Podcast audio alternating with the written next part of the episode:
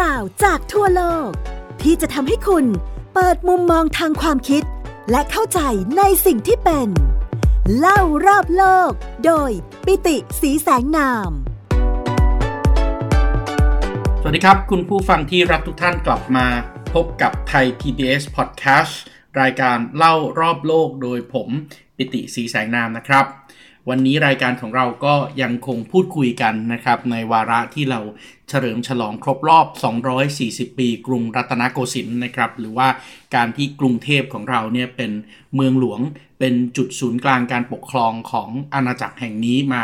ต่อเนื่องยาวนานถึง 240 ปีแล้วครับ แต่ว่าประเด็นสำคัญที่เราพูดคุยกันในซีรีส์นี้ก็คือ กรุงเทพและประเทศไทยไม่ได้เกิดขึ้นจากคนไทยเท่านั้นนะครับ แต่ว่าเกิดขึ้นจากความร่วมมือร่วมใจนะครับ เกิดขึ้นจากการที่เรามีการไปมาหาสู่กันทำมาค้าขายกันกับหลากหลายประชาคมนานาชาตินะครับ เพราะฉะนั้นกรุงเทพสยามประเทศไทย คือพื้นที่ที่คนกลุ่มชาติพันธุ์ต่างๆ มา อยู่รวมตัวกันอย่างหนาแน่น แล้วก็สร้างความรุ่งเรืองสถาพรขึ้นมาจนถึงทุกวันนี้นะครับ ยังมีอีกชุมชนหนึ่งครับ ซึ่งจริงๆแล้วก็มีความสำคัญมากๆนะครับ แล้วก็อยู่ในพื้นแผ่นดินนี้นะครับ จนกลายเป็นส่วนหนึ่งของชาวสยามด้วยนะครับ ถึงแม้ว่าเราจะไม่ได้มีพรมแดนติดกันในปัจจุบันนะครับ แต่ว่าในอดีตเนี่ยการไปมาหาสู่กันเพื่อที่จะเปิดเส้นทางการค้าออกสู่บริเวณที่เรียกว่า ทะเลจีนใต้นะครับหรือว่าอ่าวตังเกียนะครับของประเทศเวียดนามในปัจจุบันนี้นะครับก็ถือว่ามีความสำคัญอย่างยิ่งนะครับ เพราะฉะนั้นวันนี้ผมจะเล่าให้ฟังถึงเรื่องราวของชาวเวียดครับหรือว่าที่เขาเรียกตัวว่าเวียดนะครับเวียดนาม เวียดเนี่ยนะครับเป็นชื่อนะครับของชนชาตินะครับ ส่วนคำว่านามเนี่ยแปลว่าคนนะครับ เวียดนามก็คือชาวเวียด บางครั้งเนี่ยคนไทยเราก็จะนิยมเรียกคนกลุ่มนี้อีกชื่อหนึ่งนะครับว่าชาวยวน ชาวยวนหรือว่าชาวเวียดนะครับ ยวนนี่เวลาเขียนนี่ยอหญิงวอแหวนนอหนูนะครับ ยออัวนอยวน ชาวยวนหรือว่าชาวเวียดเนี่ยเข้ามาตั้งถิ่นฐานในดินแดนที่เป็นประเทศไทยนะปัจจุบันนี้หรือในอดีตก็คือสยามนะครับ มาตั้งแต่ครั้งของกรุงศรีอยุธยา เราพบหลักฐานในหนังสือนะครับที่เป็นบันทึกการเดินทางของชาวฝรั่งเศส ที่ชื่อว่านิโคลัสเชเวสนะครับนิโคลัสเชเวสเนี่ยเข้ามาอยู่ใน ราชอาณาจักรสยามนะครับในช่วงพุทธศักราช 2224 นะครับ 2224 ก็ประมาณสัก 100 ปีนะครับหลังการเสียกรุงศรีอยุธยาครั้งที่ 1 นะครับแล้วก็อยู่ในช่วงที่ประเทศไทยเราตอนนี้ก็สถาปนาอำนาจขึ้นมาได้อีกครั้งหนึ่งละนะครับเพราะต้องอย่าลืมว่าสมเด็จพระนเรศวรเนี่ยกอบกู้เอกราชได้นะครับช่วงกลางของปี 2130 นะครับทศวรรษ 2130 นะครับ ก็คือช่วงนี้เป็นช่วงที่เป็นซีรีส์ลบกันยาวเลยนะครับ 2130 แล้วก็สำคัญที่สุดก็คือการชนช้าง 2135 นะครับนิโคลัสเชเวสเนี่ยก็เข้ามาอยู่ในราชอาณาจักรสยามในปี 2224 นะครับ ถึง 2229 นะครับ รวมแล้วก็ประมาณ 5 ปี แล้วเขาก็เล่าให้ฟังนะครับว่ามีชาวโคชินจีน โคชินจีนเนี่ยนะครับ หรือว่า โคชินไชน่านะครับซึ่งเป็นชื่อที่ชาวฝรั่งเศสใช้เรียกคนที่อยู่ในดินแดนอินโดจีนเล่าให้ฟังว่าในกรุงศรีอยุธยาเนี่ยมีชาวโคชินจีน มีชาวต่างชาติอื่นๆนะครับพำนักอยู่ในกรุงศรีอยุธยานะครับแล้วก็ธรรมเนียมปฏิบัติของกรุงศรีอยุธยาตอนนั้นก็คือพระเจ้าแผ่นดินเนี่ยจะแต่งตั้งหัวหน้าของแต่ละชนชาติ ให้ดูแลปกครองกันเองในพื้นที่ที่จัดสรรไว้ให้อยู่ ตั้งแต่ปลายสมัยยุธยานะครับ สืบเนื่องจนถึงแน่นอนกรุงเทพนะครับกรุงศรีอยุธยานะครับ ชาวยวนที่อพยพเข้ามาในประเทศไทยส่วนใหญ่เนี่ยนะครับหนีเข้ามาในประเทศไทยเป็นหลักนะครับ เพราะว่าพรมแดนมันอยู่ไกลกันจนเกินไปนะครับ เราก็คงไม่ได้ไปกวาดต้อนคนของเขามานะครับ แต่ว่าส่วนใหญ่แล้วด้วยการที่เขามีภัยความมั่นคงภายในของเขานะครับ ไม่ว่าจะเป็นเรื่องของความขัดแย้งทางด้านการเมือง ความขัดแย้งทางด้านศาสนานะครับ ก็เลยทำให้มียวนอพยพเนี่ยหรือว่าชาวเวียดอพยพเนี่ยเข้ามาอยู่ในกรุงรัตนโกสินทร์เป็นจำนวนมากนะครับ จริงๆ ทยอยเข้ามาตั้งแต่ปลายกรุงศรีอยุธยาแล้ว มีหลักฐานนะครับว่าในสมัยของรัชกาลรัชกาลที่1นะครับปีพุทธศักราช 2325 ซึ่งปีนี้ก็เป็นปีสำคัญนะครับ เพราะว่าเป็นปีเริ่มต้นสถาปนากรุงรัตนโกสินทร์เลยนะครับ เจ้าเมืองสำคัญของ เวียดนามทางด้านใต้หรือปัจจุบันนี้นะครับก็คือเมืองโฮจิมินห์ซิตี้นะครับในอดีตเรียกว่าเมืองไซงอน เจ้าเมืองไซงอนชื่อว่าองค์เชียงซือนะครับองค์เชียงซือเจ้าเมืองไซงอนเนี่ยได้พาครอบครัวอพยพหนีกบฏนะครับกบฏไกเซินเข้ามาพึ่งพระบรมโพธิสมภารนะครับ แล้วก็ในหลวงรัชกาลที่1นะครับล้นเกล้ารัชกาลที่ 1 ก็พระราชทานที่ดินบริเวณทิศใต้ของบ้านต้นสำโรง ให้เป็นที่พำนัก เพราะฉะนั้นชาวยวนก็อพยพตามมานะครับ ก็ ตั้งพื้นที่อาศัยกันอยู่ในบริเวณนี้เป็นจำนวนมาก บ้านต้นสำโรงอยู่ตรงไหนนะครับ บ้านต้นสำโรงปัจจุบันนี้เราชาวกรุงเทพชาวไทยก็จะเรียกว่าเป็นเขาเรียกว่าบางโพก็ตั้งบ้านเรือนอยู่ตรงนี้เป็นยวนบางโพ นอกจากนี้แล้วนะครับในช่วงรัตนโกสินทร์เองนะครับก็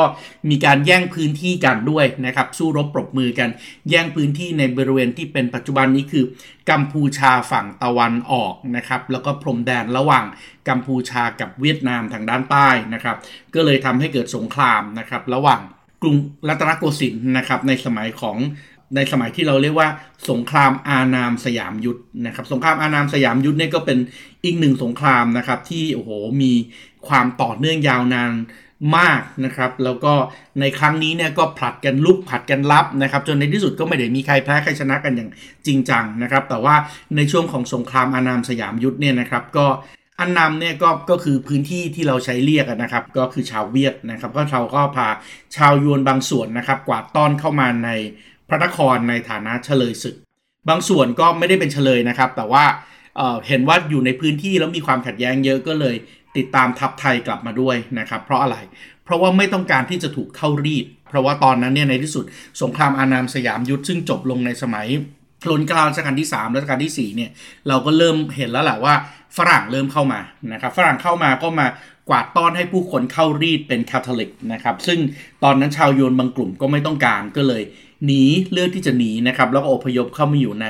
ประเทศไทยนะครับหรือว่าในสยามตอนนั้น สยามเองนะครับก็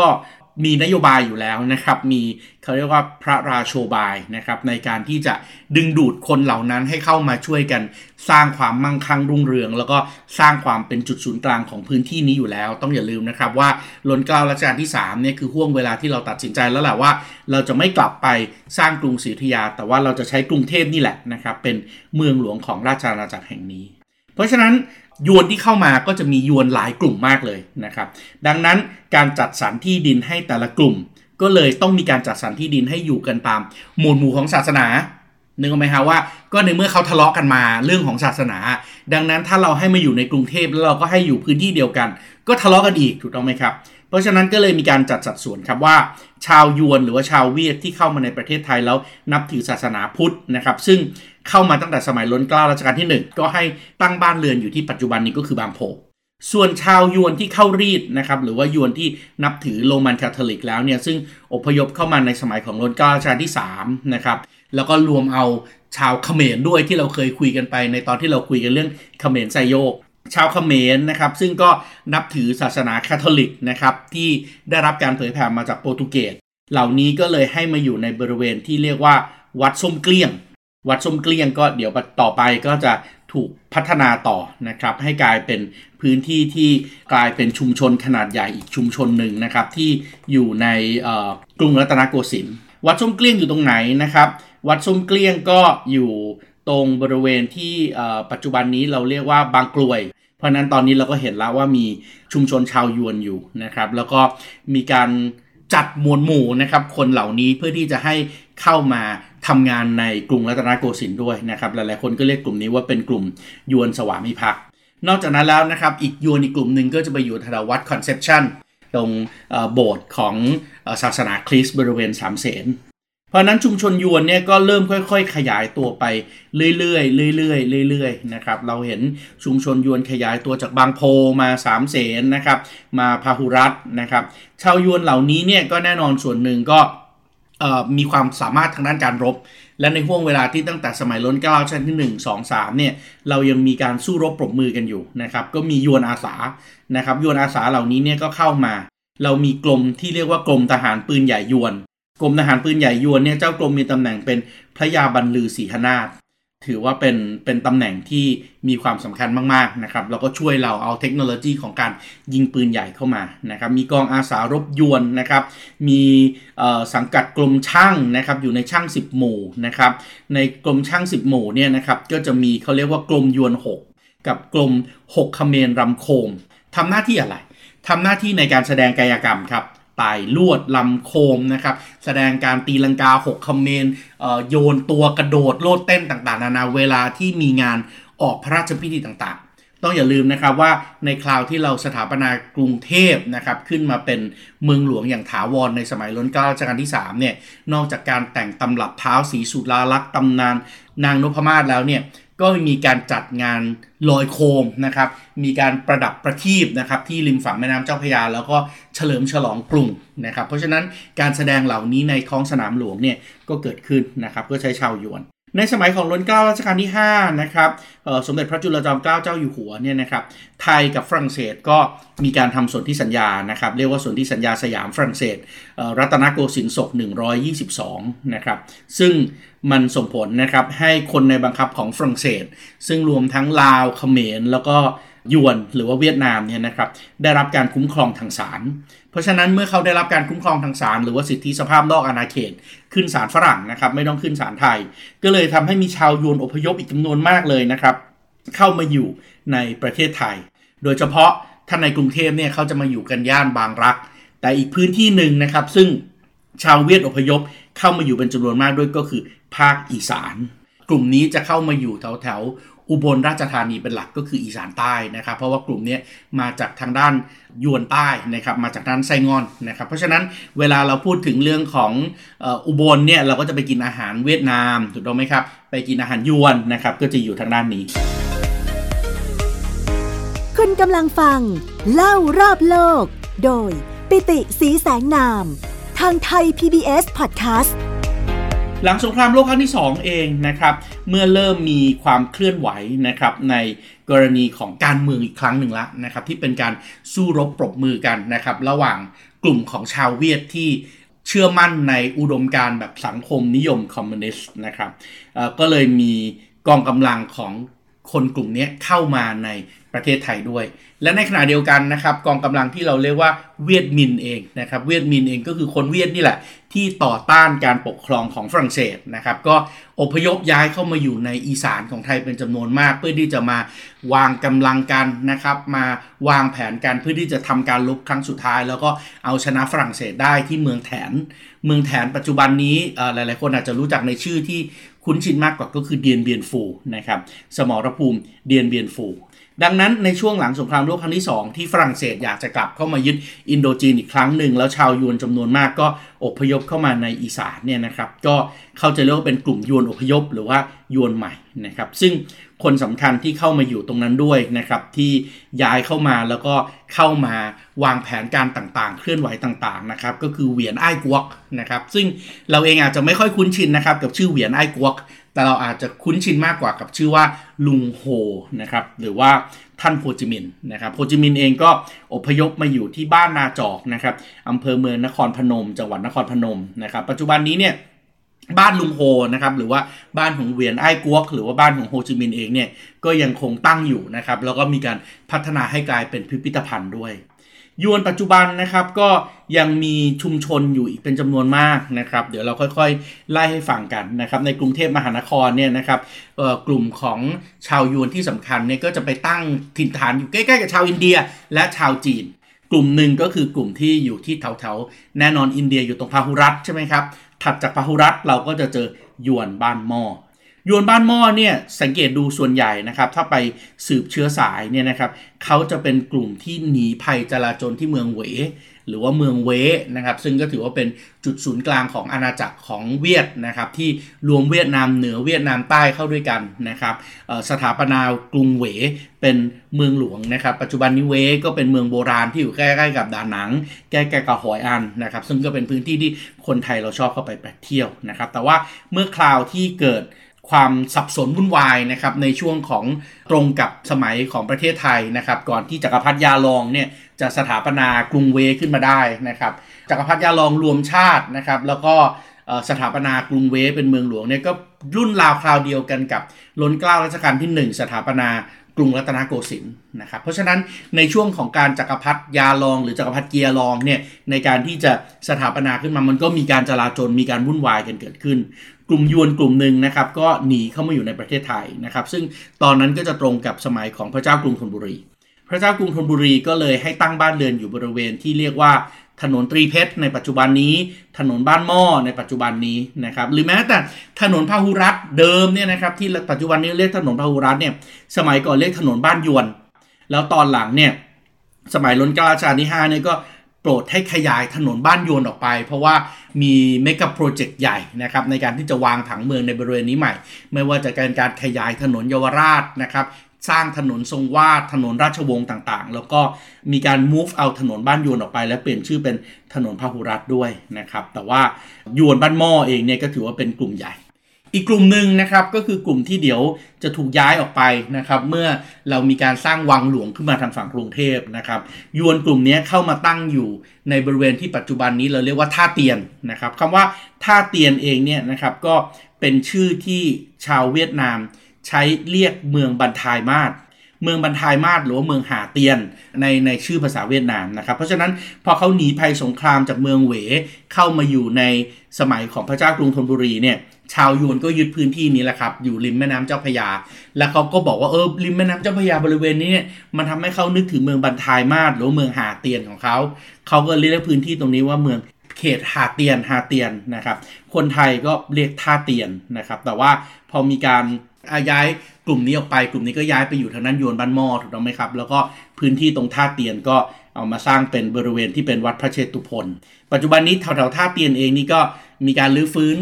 มีร้านอาหารเวียดนามอร่อยๆมีอะไรต่อมีอะไร แล้วก็มียวนอีกกลุ่มหนึ่งนะครับ ที่เมื่อกี้นี้ผมเล่าให้ฟังไปแล้วก็คือยวนบางโพนะครับยวนบางโพเนี่ยมีวัดด้วยนะครับ ชื่อว่าวัดบางโพโอมาวาดนะครับ วัดยวนบางโพ หรือว่าวัดยวนโอบางโพโอมาวาดเนี่ยนะครับก็ถือว่าเป็นชุมชนของชาวเวียดที่มีความสำคัญนะครับ แล้วก็สร้างมาตั้งแต่สมัยที่เมื่อกี้นี้ผมเล่าให้ฟังนะครับว่าจักรพรรดิของเวียดนามใต้หนีเข้ามา พึ่งพระบรมโพธิสมภารใช่ไหมครับในสมัยของกบฏไกเชินนะครับ ซึ่งอองค์เชียงสือเองที่อพยพเข้ามาในปี 2325เนี่ยนะครับในที่สุดก็กลับไปสถาปนาราชวงศ์ของเวียดนามได้ใหม่นะครับที่ชื่อว่าจักรพรรดิเกียรลอง หรือว่าจักรพรรดิยาลอง แต่ว่าในที่สุดแล้วพอถึงสมัยของรัชการัชกาลที่4รัชการัชกาลที่5เนี่ยราชวงศ์นี้ก็สูญสลายไปนะครับเพราะว่าความขัดแย้งกับฝรั่งเศส แล้วก็ฝรั่งเศสก็ยึดเข้ามา แต่ว่าไม่ว่าจะยังไงก็ตามนะครับกลุ่มของยาลองหรือว่าองค์เชียงสือซึ่งเข้ามาตั้งแต่ปี 2325 เนี่ยก็ได้รับพระราชกรุณานะครับจากพระบาทสมเด็จพระพุทธยอดฟ้าจุฬาโลก พระราชทานที่ดินแถวๆคลองบางซื่อบางโพนะครับให้ตั้งถิ่นฐานอยู่ตรงนี้ อีกกลุ่มหนึ่งนะครับก็คือกลุ่มที่ติดตามกองทัพของเจ้าพระยาบดินเดชาสิงห์สิงหเสนีนะครับในสมัยล้นกล้าชาที่ 3 ไปตีทางด้านเขมรลาวแล้วก็ยวนนะครับแล้วก็กวาดต้อนยวนกลุ่มหนึ่งกลับเข้ามาอยู่ด้วยนะครับยวนกลุ่มนี้นับถือศาสนาคริสต์นะครับเพราะฉะนั้นเมื่อนับถือศาสนาคริสต์ก็เลยให้มาตั้งบ้านเรือนนะครับอยู่ใกล้ ๆ กับโบสถ์นะครับก็ เป็นโบสถ์ของศาสนาคริสต์ด้วยนะครับ ก็คือโบสถ์เซนต์ฟรังซิสเซเวียร์นะครับ แล้วก็โบสถ์คอนเซปชันนะครับ ก็อยู่แถวๆสามเสนนะครับ หรือที่เรียกว่าชุมชนบ้านยวนนะครับ ก็เป็นชุมชนใหญ่นะครับ แล้วก็อยู่จนถึงทุกวันนี้นะครับ อีกกลุ่มหนึ่งนะครับเทครัวมาในสมัยของสงครามอานามสยามยุทธนี่แหละนะครับรัชกาลที่ 3 ก็ให้ไปตั้งถิ่นฐานบ้านเรือนอยู่นะครับ ในบริเวณที่ปัจจุบันนี้เรียกชุมชนวัดยวนสะพานขาว วัดยวนสะพานขาวเนี่ยก็ก็เป็นกลุ่มยวนที่ถูกติดตามเข้ามาตรงนั้นนะครับ แล้วก็ตอนแรกเนี่ยล้นกล้าชั้นสามให้ไปประจำการอยู่แถวๆบางโพ อีกส่วนหนึ่งให้ไปรักษาป้อมนะครับรักษาป้อมที่เป็นป้อมสร้างใหม่ชื่อว่าป้อมกาญจนบุรี แล้วก็ล้นเก้าชั้นที่ 4 ก็บอกว่าเออให้ย้ายกลับเข้ามาอยู่ในเขตพระนครเถอะนะครับแล้วก็เลยพระราชทานที่ดินบริเวณริมคลอง พดุงกรุงเกษมให้นะครับคลองตรงนี้เนี่ยนะครับก็จะมีชุมชนวัดยวนอยู่นะครับ สะพานตรงนี้เนี่ยชื่อเพราะๆชื่อว่าสะพานจตุรพักรังสฤษ นะครับแต่ว่าส่วนใหญ่พวกเราก็ไม่ค่อยเรียกสะพานจตุรพักรังสฤษนะครับเรามักจะเรียกชื่อเล่นมากกว่าก็คือสะพานขาวนะครับอพอถึงตรงนี้ปุ๊บนะครับชาวยวนที่มาอยู่ชาวเวียดที่มาอยู่เนี่ยก็ขยายชุมชนใหญ่ขึ้นเรื่อยๆนะครับจนกระทั่งในสมัยของล้นเกล้ารัชกาลที่5นะครับพระบาทสมเด็จพระจุลจอมเกล้าเจ้าอยู่หัวเนี่ยก็พระราชทานนามวัดของชุมชนยวนแห่งนี้ใหม่นะครับเรียกว่าวัดสมนานำนะครับสมนานำบริหาร สมานานำก็คือสมณะก็คือพระใช่ไหมครับ อานำก็คือชาวเวียดนะครับ แล้วก็บริหารจัดการกันเองก็เลยเป็นวัดสมานานำบริหารนะครับ ซึ่งคนไทยหรือว่าพวกเราเองก็มักจะเรียกติดปากนะครับว่าวัดยวนสะพานขาวนะครับ วัดยวนสะพานขาวเองเนี่ยก็ยังมี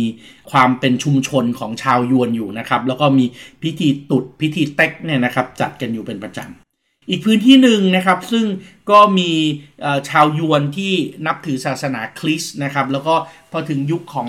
สมัยที่ตรงกับสมัยของจักรพรรดิเบาไดเนี่ยนะครับในล้นกสมัยล้นเก้าจานที่ 5 ของไทยเนี่ยมีการปราบปรามนะครับ เพราะกลัวว่าคนที่นับถือศาสนาคริสต์เนี่ย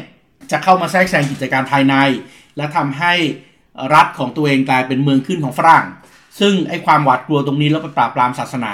ก็เลยกลายเป็นการเปิดให้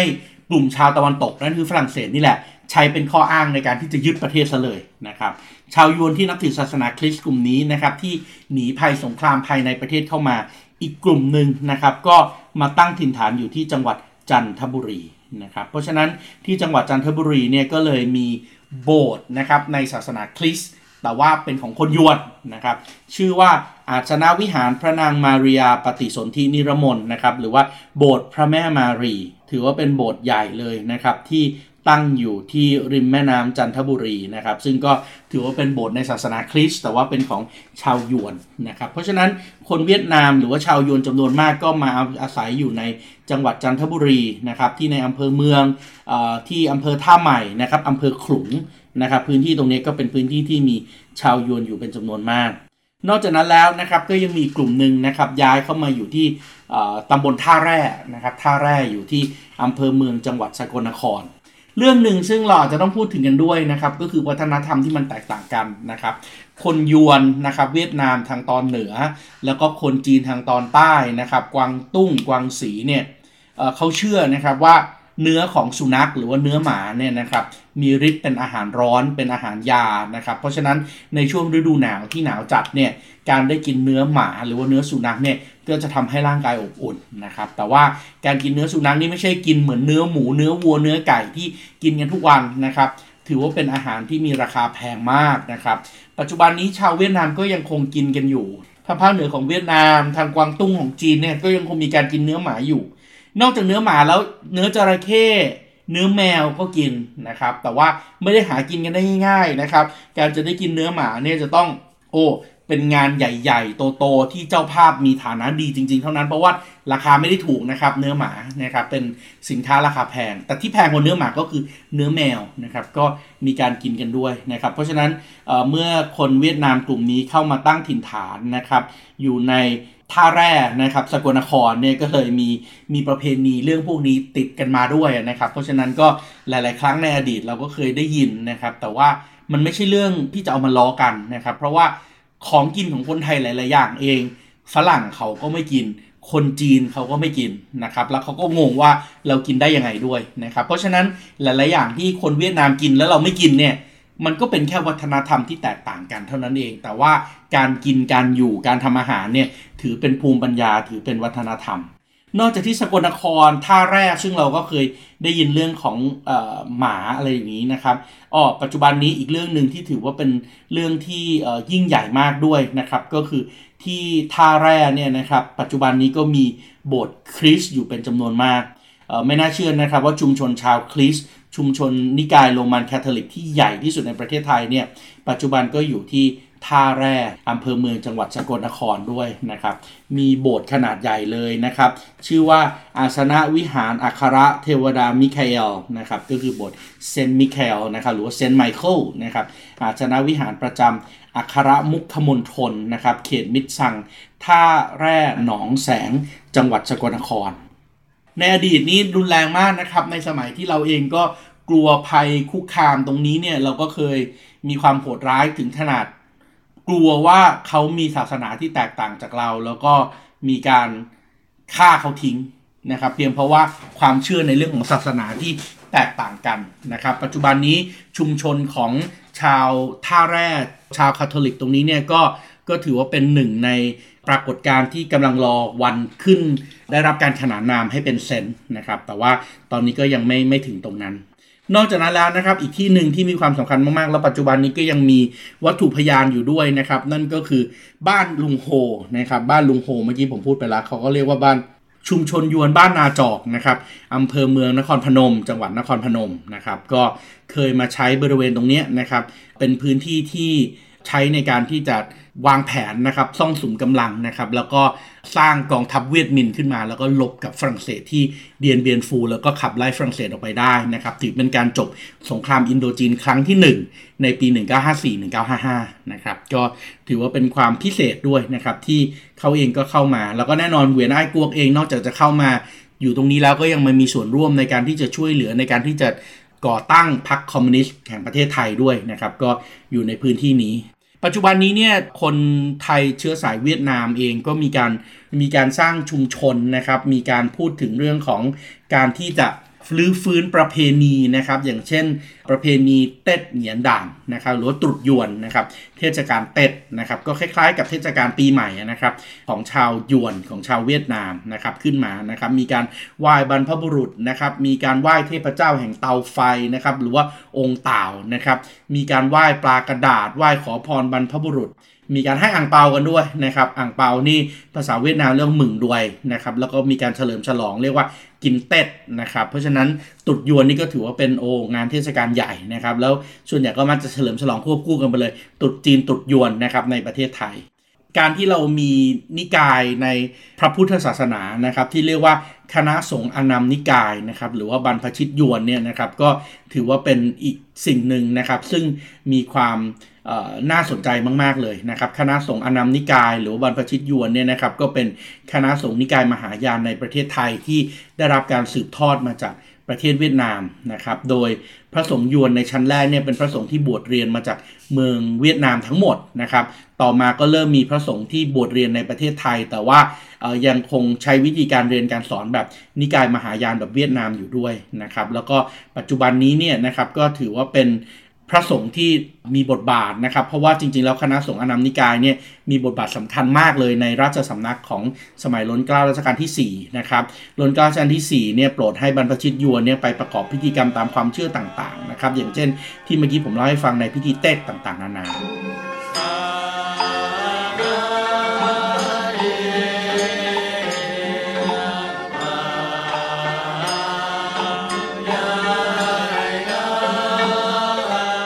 พอถึงสมัยล้นเกล้ารัชกาลที่5เนี่ยก็มีการพระราชทานสมณศักดิ์แก่บรรพชิตยวนเป็นครั้งแรกนะครับมีการพระราชทานราชทินานามนะครับพัดยศต่างๆ ปัจจุบันนี้เนี่ยในประเทศไทยเรามี